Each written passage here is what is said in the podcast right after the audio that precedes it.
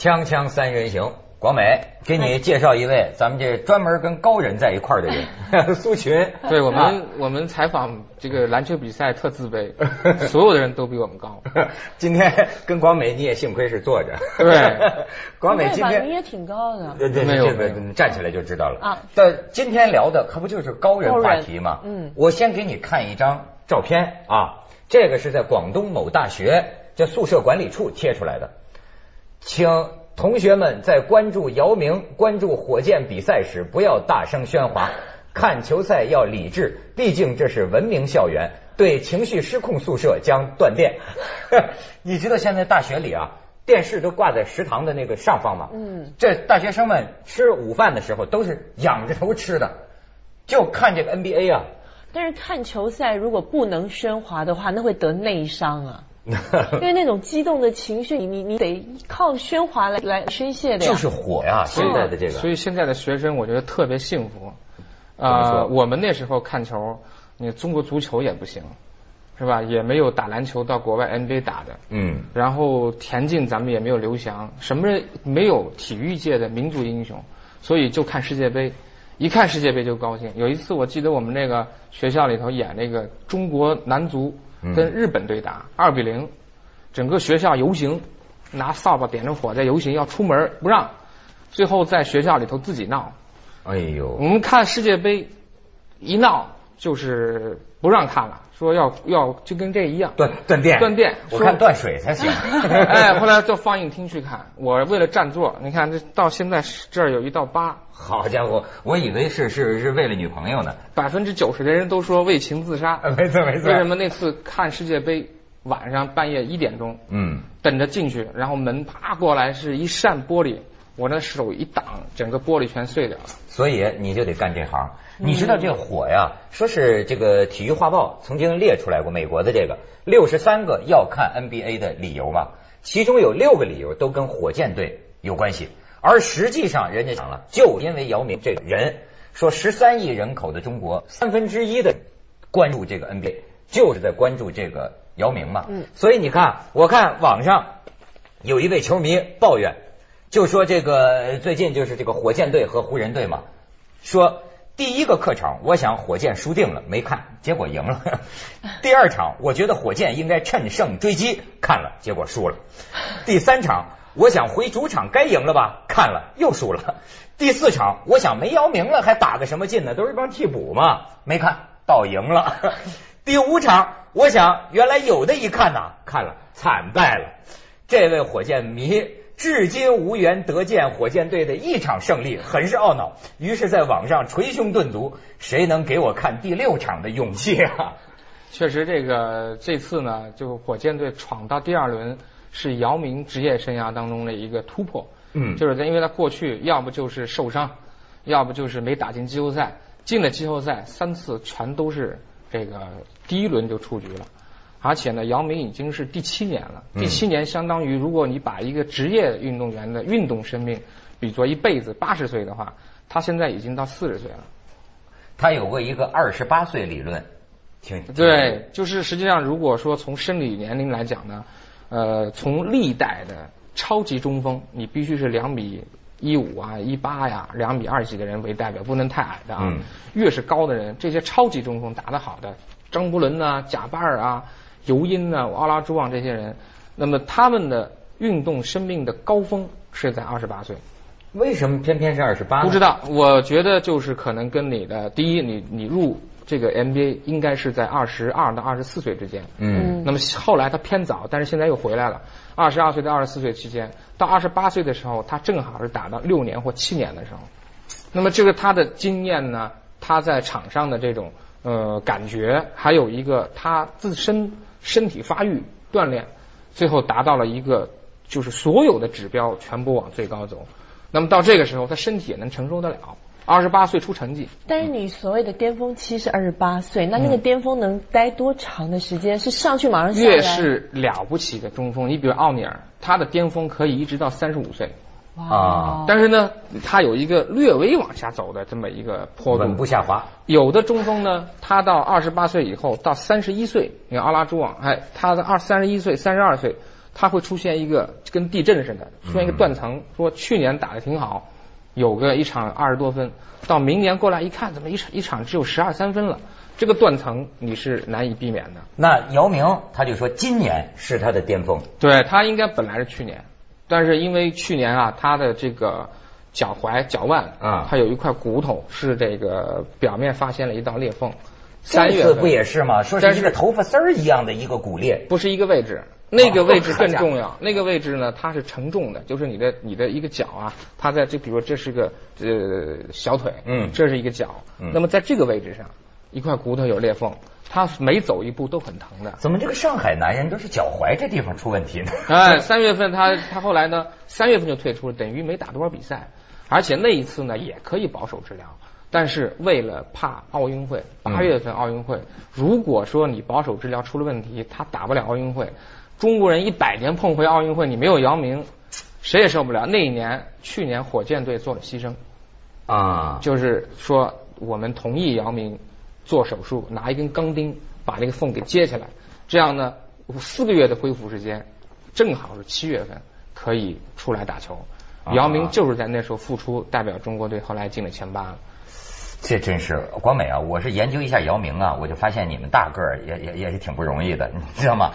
他两米二六啊，他们讲啊，就是等于说他是超出我们常人的重量，全是靠他的这两只脚，所以他的这个脚为什么特别容易出问题？而且他这个高大中锋啊。对，被踩脚的全是他，大家这些人跳起来全砸他脚上。好家伙，我觉得受刑啊！这他是这样，中锋分好几个级别，就是最壮的，他现在大家都知道是这个奥尼尔。嗯，奥尼尔呢，他的体重是一百五十公斤，这一百五十公斤就是你即使有这个。这个功夫去练，你练不到这个体重，他必须有这个体格，他才抗撞，才能够拿就盛得下这么多肉和骨头嘛。他这个重量是在这儿呢。嗯。呃，奥尼尔他是一百五十公斤，姚明是一百四到一百五之间。然后呢，奥尼尔呢，他今年取就是聘请了一个专家组，专门帮他恢复。奥尼尔今年称之为返老还童，重回重返青春，三十五岁了。我看有的评论呢，也暗示出一个意思，就是这玩意儿肿这东西啊，你也是不能不承认。所以说，姚明在中国人当中已经算第一人了。对，他但是呢，比如说恢复能力，他这个暗示啊，就是不是黑人，哪怕是受了伤，这种恢复能力都要比我们快。对，这这这东西。反正 反正广美说是穿上高跟鞋也能上两米，是吗？对，因为现在不是都流行那种超级高跟鞋吗？前段时间在拍杂志的时候，给我一双那种不可思议的高跟鞋，穿上之后我说来来来，帮我量一下身高，两米零二。我天哪！哎，你跟姚明可以般配一下啊！当然，姚明已经有有有有有太太了，结婚了是吧？对。那怪怪不得刚才苏群一见你就问了一个我觉得很奇怪的问题，他说：“假如姚明没有叶丽。”假如假万一啊，不大可能，就是姚明向你求婚，嗯，你愿意吗？估计不会吧。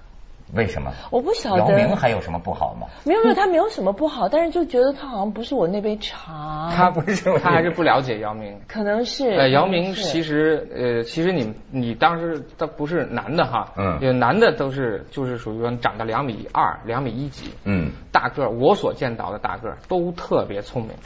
真的吗？都特别。但我觉得跟我见的不太一样。他好酷哦，他就是很就就是好像很有距离感，应该这样讲。我我还特别为了他去了美国好几次看现场的 NBA。我真的有谱啊，这事儿。我真的在台下是因为我以前是湖人队的超级粉丝，后来呢，因为好几次就是在圣诞节那时候就是 NBA 打最热的时候，然后有几次是湖人队跟那个湖人呃湖人跟那个火箭对打，是在湖人的主场对打的时候。我是那种完全的，就是那种帮姚明。你要知道那有多么大不敬啊！对于在湖人的主场帮姚明加油，那是大不敬啊！但是我不管冒着生命危险，还是那种为他摇旗呐喊。你喊什么呀？啊，姚明加油！英英语还是中文呢？中文中文中文啊！因为那个时候还托朋友拿那个叫做 court court side，就是第一排的那个那个位置。好贵的票。对对，因为那时候有一些好朋友在那边就挺厉害的，他们那个票不是你有钱可以拿得到的，你有钱还不一定拿得到的票。然后是那种声嘶力竭为他加油，他都不理我。哦，怪不得不接受呢。锵锵三人行，广告之后见。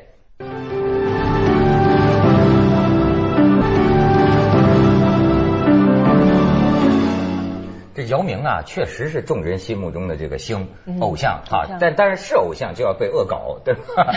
我看看几张照片，很可爱的光美，你可以看看了解姚明的另一面。你瞧，这是网友的这个创作。你再看下一个，呵，天哪！哎，再看下一个，哇，自由女神呐，这有点意思啊。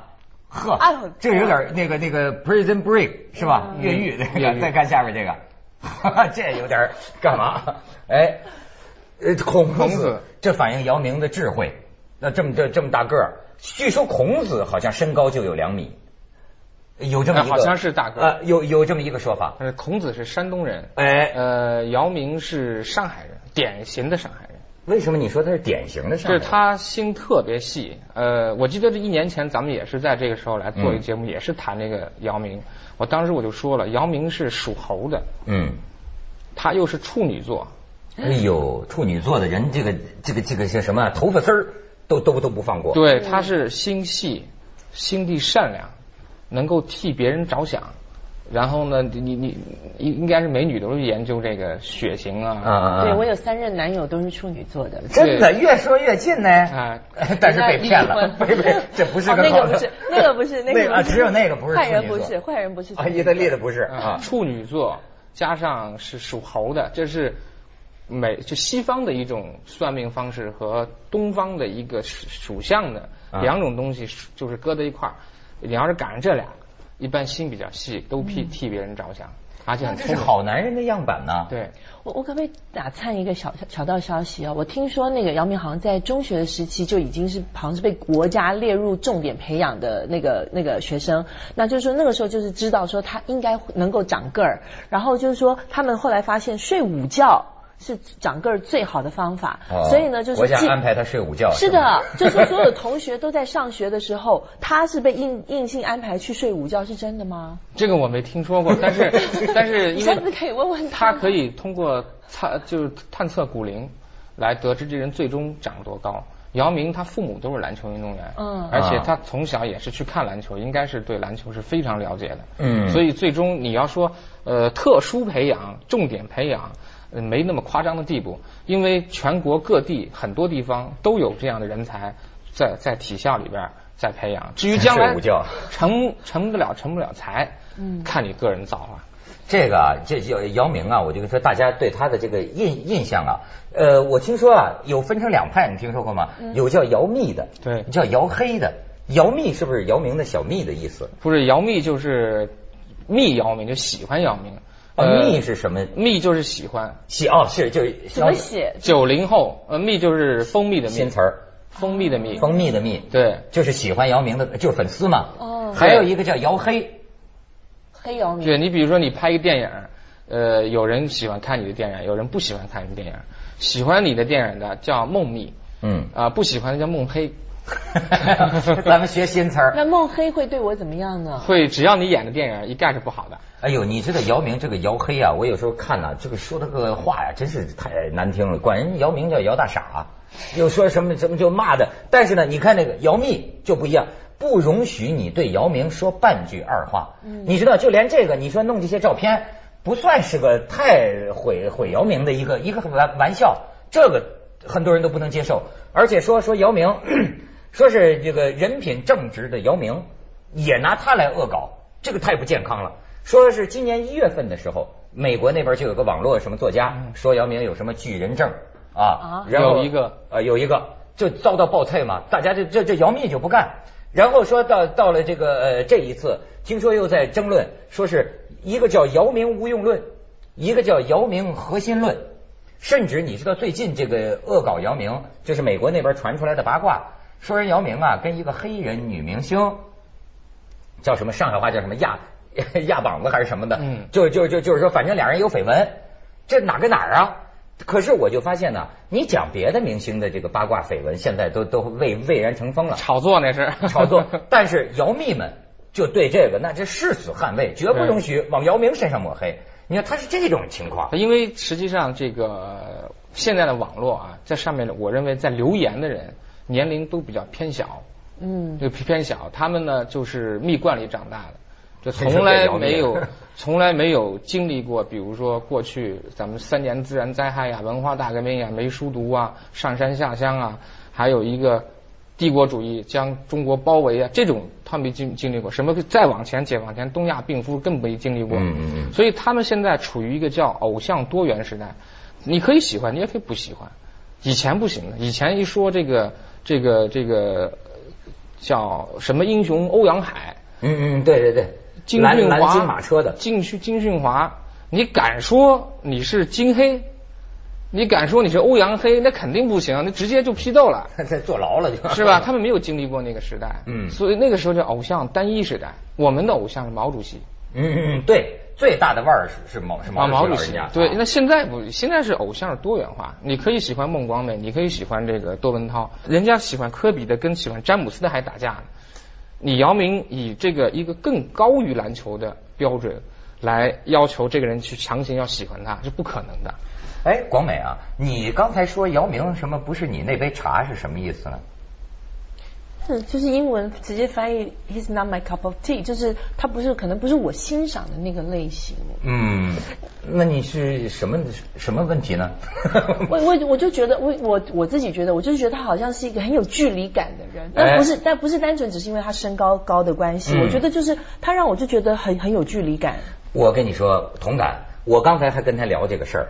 我说这个一个人呐，其实要是太完美了，嗯，有的时候是会是会产生距离的。嗯，你好比姚明，哈，这个人又好，而且心又细，嗯，而且呢，你看他平常就是感觉，就我觉得就是个温良恭俭让，个儿又那么大，而且呢，呃，这个人呢就说话很很幽默，很机智，这这对这个记者的问题啊，往往这个解答都非常有意思。嗯，可是会给你一种感觉，就是说不知道他心里到底想什么呢？其实姚明没那么复杂吧？他姚明以前特别单纯，我刚才也讲了，他是一个是处女座，一个是属猴，除了心细，呃，善于帮助别人、替别人着想之外，还有一个就是性格比较外向。他算外向吗？对，是外向。我怎么感觉他内向？你要知道，你要跟易建联打了交道，你就知道什么叫内向，什么叫外向。哦，易建联的内向 基本上是不说话了。对他很谨慎，他说话选择的词语都很简单。但姚明是属于那种，一个是可以交朋友。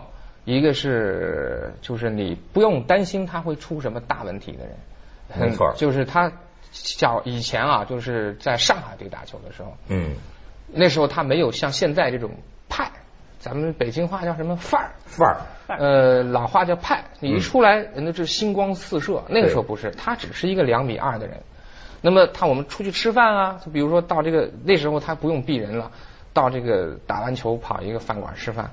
隔壁就会说：“哎，姚明啊，用上海话，哎，姚明啊，哎，姚明，你到底是两米二还是两米一啊？一米八。原话，他很就是因为自己的身高感觉到很很羞涩，因为一个这么高的人，如果一事无成，高是个负担。哎呦，你这个角度说的还真是，而且你说他没有不良，没有任何不良嗜好。”我是想啊，他要是有啊，也没法弄。你这么高，他去去哪儿？是想不发现，想不发现太难了。太难了。锵锵三人行，广告之后见。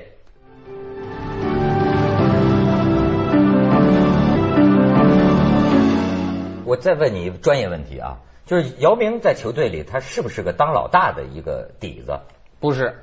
他也不想当老大。呃，从篮球的理论来讲，因为中锋啊手里是不拿球的，一打球他手里的球都在外线的控卫手里，嗯，或者说在火箭队是在麦格雷迪手里，嗯，那么你要自己要到位置，把球给我，所以必然的他和外线是一个就是相辅相成的一个关系。如果说是一个良性关系，这一对非常好。如果是他刚才讲了，我就觉得挺好玩的。嗯，他说这个篮球场上啊。跟人际关系也有关系。我想咱打球不都是为了呃对赢吗？对。他这就是说，咱俩平常要不对付，我就不把球给你。那那那给谁啊？有这样的，就自己拿着。你说说，你得跟中锋啊，这俩人关系混得好。比如说，他说是那个谁，有一个人就永远无条件的把球给姚明。对你现在就跟关系。我打一个比方说啊，咱们退回到两千年奥运会，悉尼那个时候，中国国家队在这个悉尼打奥运会，那次是没进前八，是领先十五分输给法国队了。那场那那次打奥运会，姚明是属于后辈，在他之前有九六年就打奥运会的王治郅，嗯，有这个九二年就入道的黄金一代，那不是一个人的，是一批人，嗯，控卫是是谁？我想是范冰，还有谁？范冰冰，范范冰范冰两个字啊。那个时候姚明是小字辈儿，嗯，虽然他是大中锋，个儿最高两米二十几，但是瘦。然后呢，上场时间打个十分钟，嗯，他一上场没人给他球，哎呦，只有谁呢？范冰给他球。为什么范冰跟他住一屋？就是比较了解，说这孩子不错，也挺各方面。拿打球的时候一看还挺可怜的，我给你俩球吧，哎，给他球。那么到了这个就是火箭队以后，他是作为这个核心来培养，就是说你身边的人都走了，哎，就他留着。嗯。但但是呢，我刚才讲过篮球理论，就是球在后卫手里。他给不给你？一个是审时度势，看场上情况；另外一个你自己要没要到位。第三个，我希望我的突破能够带来更大的机会，然后再给你，使你的这身边的人少一些再给你。这个时候如果关系处理不好，就会有一些误会啊。就是有时候，比如咱们办公室可能有人办个事儿，就如果大家不沟通，你就会说这个人又拍马屁去了。这个人又出风头去了，这个人要干嘛？就会这样。所以更衣室是非常重要的一个环境。哎，为什么经常有些人甚至像以前我记得乔丹似的，人还得把皮蓬叫到家里去？我的训练馆里，我们家里的训练馆，咱们一块儿每天早上练身体，为什么搞好关系？哎呦，看来到哪儿也得讲搞好关系啊！潜伏嘛，现在不都都看潜伏？没错没错。哎呦，我天天说潜伏就是个。接下来为您播出《走向二零一零》。火箭队也是办公室的故事，到哪儿也得围人，是吧？你像，但是姚明他是得了中国老祖宗围人是真传呐，所以听说他到处找人。